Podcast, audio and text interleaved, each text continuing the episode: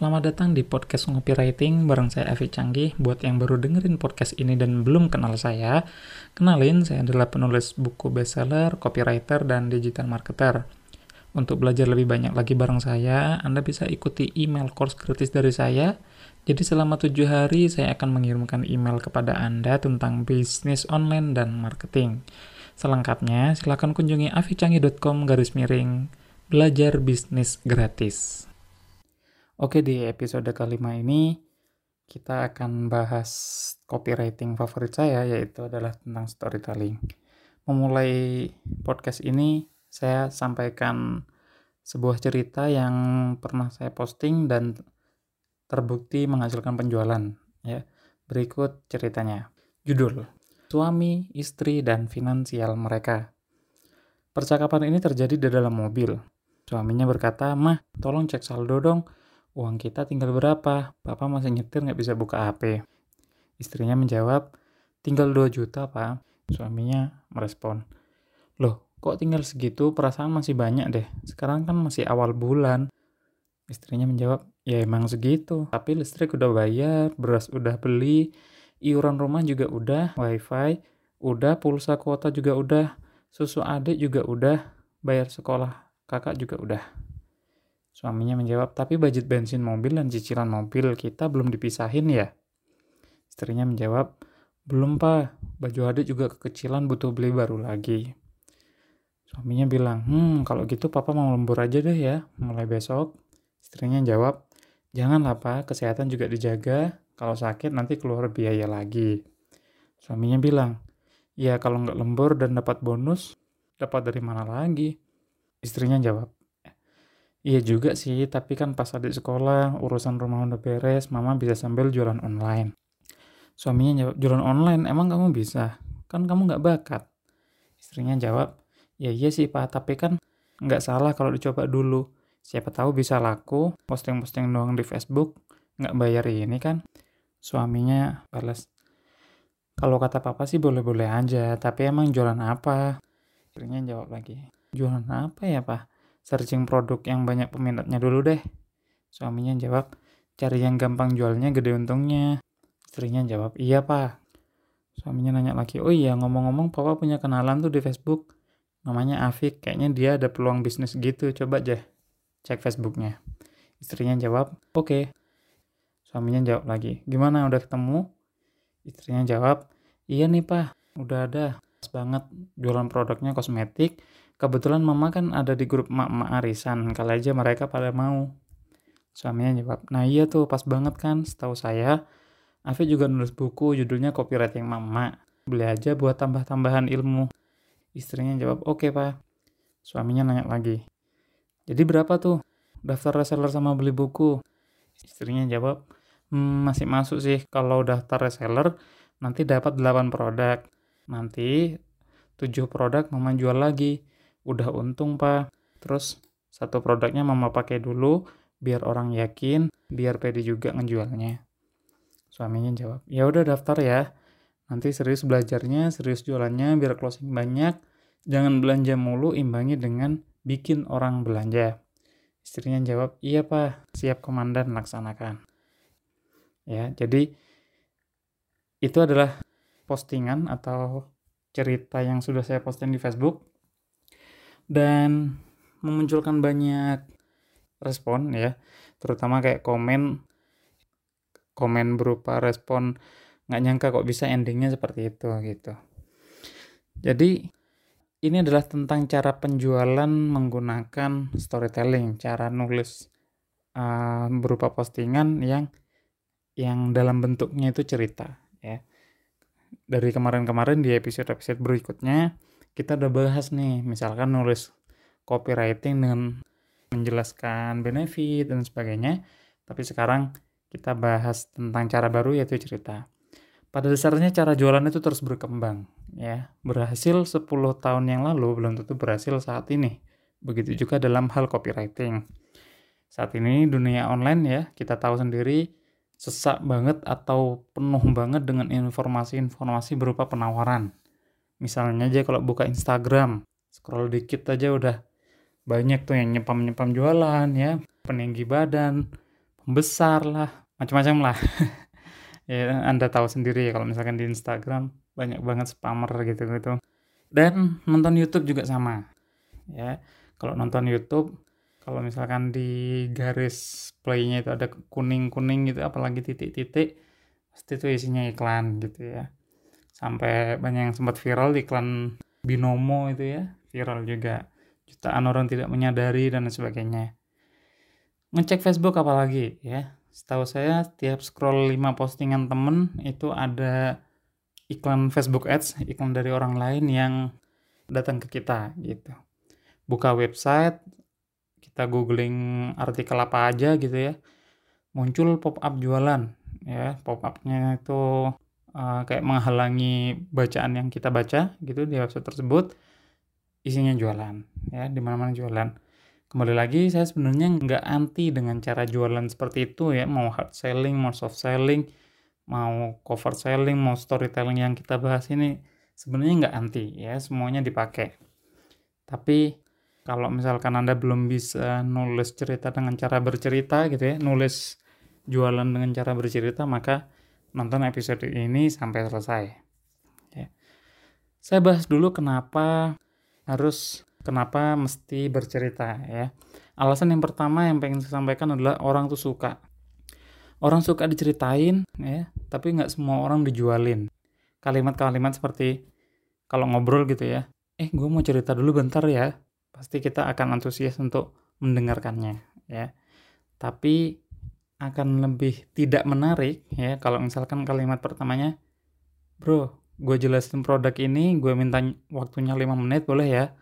Pasti gimana ya perasaannya, entar dulu deh, aku lagi nggak pengen dijualin gitu, atau nanti aja lah pokoknya, nunda aja lah gitu pokoknya. Jadi untuk membuka obrolan aja nggak masuk gitu ya, apalagi untuk kita tahu benefitnya dan sebagainya ya.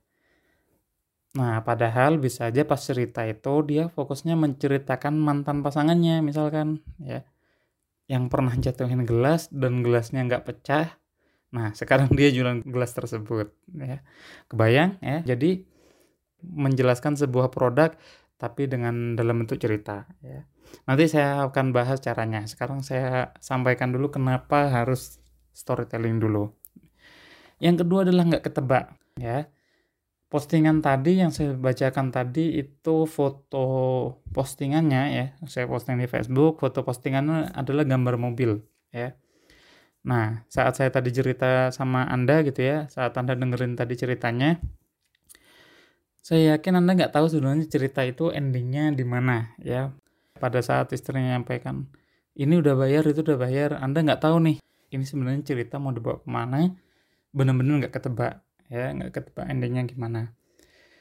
Dan itu kenapa ya, bagi saya semakin nggak ketebak tulisan ini kalau jualan, semakin banyak juga yang baca. Itu artinya semakin banyak yang baca, semakin besar potensi mendatangkan pembeli. Ya. Katakanlah yang baca seratus orang, ya ini akan lebih baik daripada yang baca cuma sepuluh orang. Ya. Kalau yang baca aja cuma sepuluh, yang beli berapa gitu kan. Tapi kalau yang baca seratus, ya paling enggak tiga puluh orang belilah gitu. Itu pun masih kecil banget konversinya gitu ya. Tapi paling enggak orang tahu nih, oh ternyata ada produk, peluang usaha, jualan kosmetik, dan sebagainya ya. Kalau di contoh cerita yang tadi. Berikutnya, alasan berikutnya adalah mudah. Ya, jadi berimajinasi, bayangkan, membayangkan ini dan itu gitu kan. Apalagi kalau kita cuma mengingat-ingat apa yang udah pernah kita alamin, itu akan lebih mudah ya. Saya pribadi mudah banget ya untuk menuangkan apa yang ada di kepala saya ke dalam bentuk tulisan ya. Nah, tinggal mudah dan susah itu kan tiap orang beda-beda ya.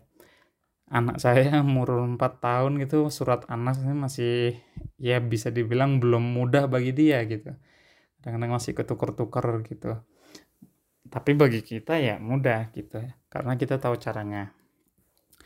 Oke, jadi itu tadi ya alasannya kenapa storytelling. Nah, sekarang kita akan belajar caranya ya. Tertarik untuk belajar, maka kita akan lanjut. Ya, cara yang pertama, coba tuliskan dulu, bikin list benefit produk mana yang mau disampaikan. atau benefit apa dari produk yang pengen jadiin postingan cerita itu yang akan Anda jadiin postingan. Contoh, jualan sepatu keren misalkan. Jadi, sepatu yang Anda jual itu desainnya menarik, keren. Benefitnya adalah modelnya kekinian. Maka cerita yang disampaikan adalah Anda saat jalan di mall gitu kan pakai sepatu tersebut, orang pada ngeliatin, tapi bukan malah ngeliatin, biasanya ngeliatin wajah, malah ngeliatin sepatu misalkan. Ya. Terus contoh lain, jualan hijab yang anti gerah dengan bahannya adem. Jadi benefitnya adalah saat dipakai rambut nggak lepek. Gitu. Nah, cerita yang disampaikan adalah misalkan Anda pertama kalinya Anda memberikan ibu Anda uh, sebuah kado berisi hijab tersebut. Gitu kan. Atau disembunyiin dulu deh, Anda ngasih kado hijab gitu, eh Anda ngasih kado, Anda ceritakannya gitu, ditutupi dulu kadonya apa. Biasanya sih ibu cuma bilang makasih gitu, tapi sekarang malah dia pengen video call dan menceritakan tentang hijab yang dia kasih itu, yang dalam kado, dan itu membuat ibu Anda lebih bahagia lagi misalkan. Intinya seperti itu ya. Apalagi kalau produk asuransi gitu ya, meski saya nggak pakai asuransi, tapi e, kalau misalkan Anda jualan asuransi gitu misalkan ya, pasti cerita-cerita yang dibangun adalah ketakutan ketika nggak ada uang lagi saat berobat dan sebagainya gitu ya. Cerita apa lagi? Cerita misalkan buku-buku bisnis gitu ya. Kalau baca buku tersebut, misalkan jadi pinter gimana, nah, pinternya itu diceritakan, ya. Itu. Contoh berikutnya, cara berikutnya adalah kalau misalkan tadi berbasis solusi gitu kan, maka sekarang berbasisnya problem, problem, ya masalah. Jadi kalau nggak pakai produk yang Anda jual ini, maka apa susahnya yang bisa Anda ceritakan? Kisah nyata bisa fiksi. Contoh. Anda tahu kisahnya Tony Fernandes ya, dia itu lagi dapat musibah ya, kalau cerita yang saya tangkap dapat musibah dan dia harus, entah keluarganya meninggal gitu ya, ada yang meninggal dan dia harus pulang kampung gitu ya, pulang ke rumahnya, tapi dia nggak punya uang untuk pulang, untuk beli tiketnya nggak punya gitu kan, akhirnya dia nggak bisa pulang. Tapi sejak saat itu dia punya keinginan untuk memiliki maskapai dan menjual tiketnya dengan harga murah. Nah, sekarang dia mendirikan Air Asia ya, dari tahun dua ribu satu dan bermula dari dua maskapai. Nah, sekarang slogannya Now Everyone Can Fly gitu ya, yang kita tahu semua, terkenal dengan tiket yang termurah dari dua ribu sembilan sampai dua ribu tiga belas di dunia gitu ya. Nah, jadi orang itu jadi nangkep gitu, oh Tony Fernandes ini cerita awalnya kayak gitu ya. Nah, akhirnya orang yang tahu cerita ini, kalau misalkan dia pengen nyari yang murah gitu kan, maka Air Asia menjadi pilihannya. Contoh lain, saya pernah jualan tools yang namanya auto leads, ya, tools yang berfungsi untuk unfriend dan unfriend otomatis. Sehingga saya cerita apa?